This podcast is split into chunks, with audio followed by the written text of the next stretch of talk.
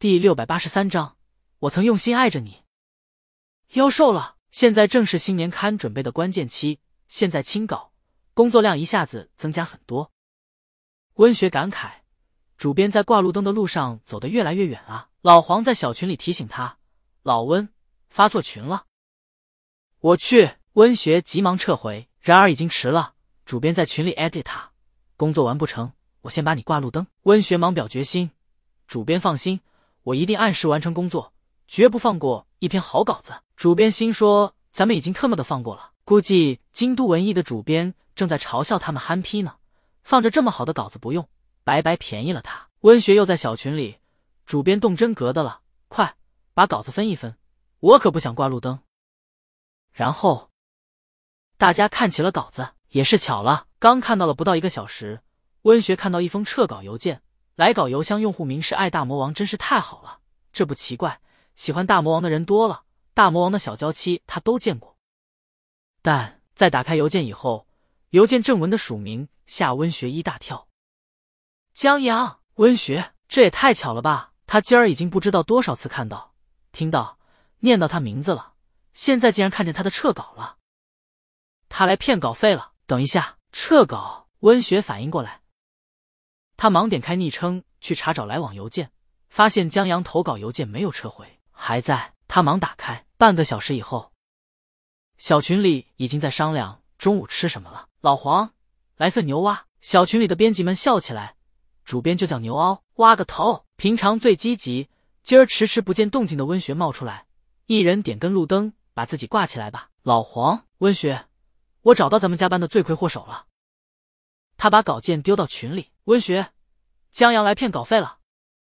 温雪，以后咱们都得钉到耻辱柱上。这话或许有些夸张，但读者日后说起来的时候，肯定会说这稿子投到了秋实，等了一个多月不见动静，江阳又撤稿，投给了谁谁云云，读者们免不了嘲笑一番，编辑们不识货。妈的，太丢人了！老黄，夸张了呀！我们看看。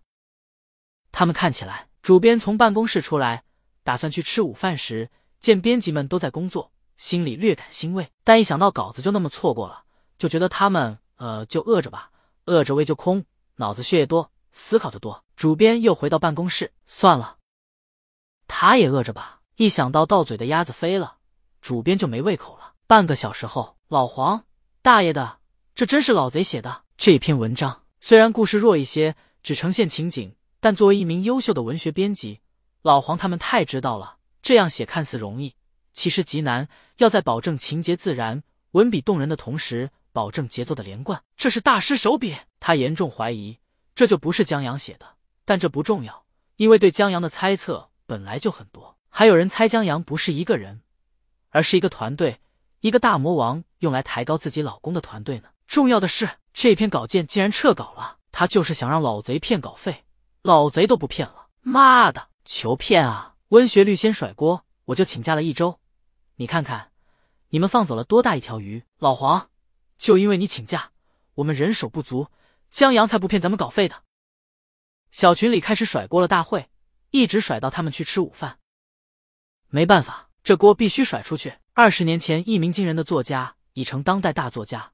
他被发掘的经历，现在还被人津津乐道呢。退休的老主编在他们逢年过节去拜访时，依旧会把这事儿拿出来炫耀，把这当做教训他们这些年轻编辑的例子。现在，老主编要知道他们竟把同样的一篇稿子放走了，非得气死不可。午饭过后，江阳依旧晒太阳。冬天晒太阳很舒服，在京都晒太阳更是舒服到极致。因为有一句话不说吗？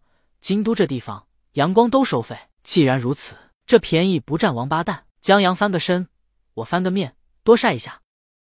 李青宁，你能在这儿晒太阳，是因为咱们家已经付费了。江阳，那更得多晒会儿了，好回本。他舒服的躺在沙发上，不想起来。昨天马拉松以后，他在康复师和拉伸师的帮助下恢复的不错，就是还有点酸，导致江阳做什么都提不起精神。跟着李青宁来公司，本来是想写会儿破镜谋杀案的，但刚打了几个字。就不想写了，躺在沙发上晒太阳，想着午饭后再抄。然而午饭一落肚，血集中于胃，脑袋不灵光，就更不想打字了。李青宁让他晒，没再理他。他正在看策划案，关于 MV 的。李青宁在播客《时光音乐会》中唱过很多歌，大部分是他自己的老歌，也有不少从江阳处听来的歌。这些在播客中唱过的新歌，虽然都把音源放到了网上，但缺少 MV。正好粉丝们对于李玉复出一年来，工作室几乎不营业的状态很不满。还有，李青宁代言的品牌对于李青宁曝光度也不是很满意。于是，陈杰打算明年振作起来，陆续推出一些新歌 MV。既便于新歌宣传，也便于鲤鱼推推号、短视频、海外社交媒体账号营业，满足一下粉丝想看到鲤鱼的心情。鉴于鲤鱼的演技，这些 MV 拍摄也不复杂，就是简单的 live 现场。李青宁看着策划书，也觉得不是很难。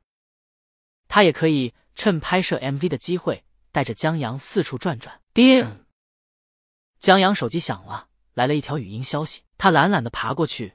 把手机拿过来，点击语音播放。侯斌的老姜。侯斌压低了声音：“你没来太可惜了，我刚看见老庄悄悄向秀儿表白了。”啊！江阳惊讶，因为大家行动不便，所以跑团的推拿管团建是上午进行的。在推拿以后，他们顺便聚了个餐。这告白就是发生在午饭后，大家散去时的事儿。侯斌感叹：“马拉松还真是培养自信。”江阳，你拍个视频啊！侯斌，万一让老庄看见了，江阳，我怀疑你把跑马拉松把脑子跑掉了。侯斌很快发过来一个小视频，视频中侯斌隔得远，秀儿和老庄说话，又刻意压低了声音，似乎在说什么见不得光的话，所以听不见俩人的对话，只看得见俩人站在饭馆门口。秀儿说了个什么以后，错身要走，不小心撞到了老庄肩膀，秀儿一碰急让，又错了下脚步，慢慢离开了。留下老庄在原地呆若木鸡。这江阳打了一个字，又收回了。对面走过来一个人，你撞上去了，那就是爱情。对面开过来一辆车，你撞上去，那是车祸。但是呢，车车总是相撞，人和人却总是让。侯斌，哎，江阳，庄婶儿又有机会了。至于老庄失恋这事儿，江阳没放在心上。当初江阳刚去当志愿者那阵。老庄还惦记过苗大姐呢，他邀请苗大姐去看电影，苗大姐拒绝了，老庄为此萎靡不振。江阳还想安慰他来着，老庄说：“我能有什么事？又不是第一次了，就是又不是第一次了。”江阳继续晒帝都的太阳，这京都的太阳就是地道。我曾用心的来爱着你，为何不见你对我用真情？不管时光如何被错过，如果这一走，你是否会想起我？你总是如此如此如此的冷漠。我却是多么多么多么的寂寞。李青宁正思考策划案呢，不由得抬起了头。这首歌的年代可远了，估计江阳的父母还没出生呢，这首歌就有了。但架不住旋律不错，她手托腮，认真听起来。但也不知道她老公想到了什么了，竟然中途切割了。笨小孩呢，也很可爱的。李清宁，这跨度也太大了吧！我曾用心爱着你，潘美辰。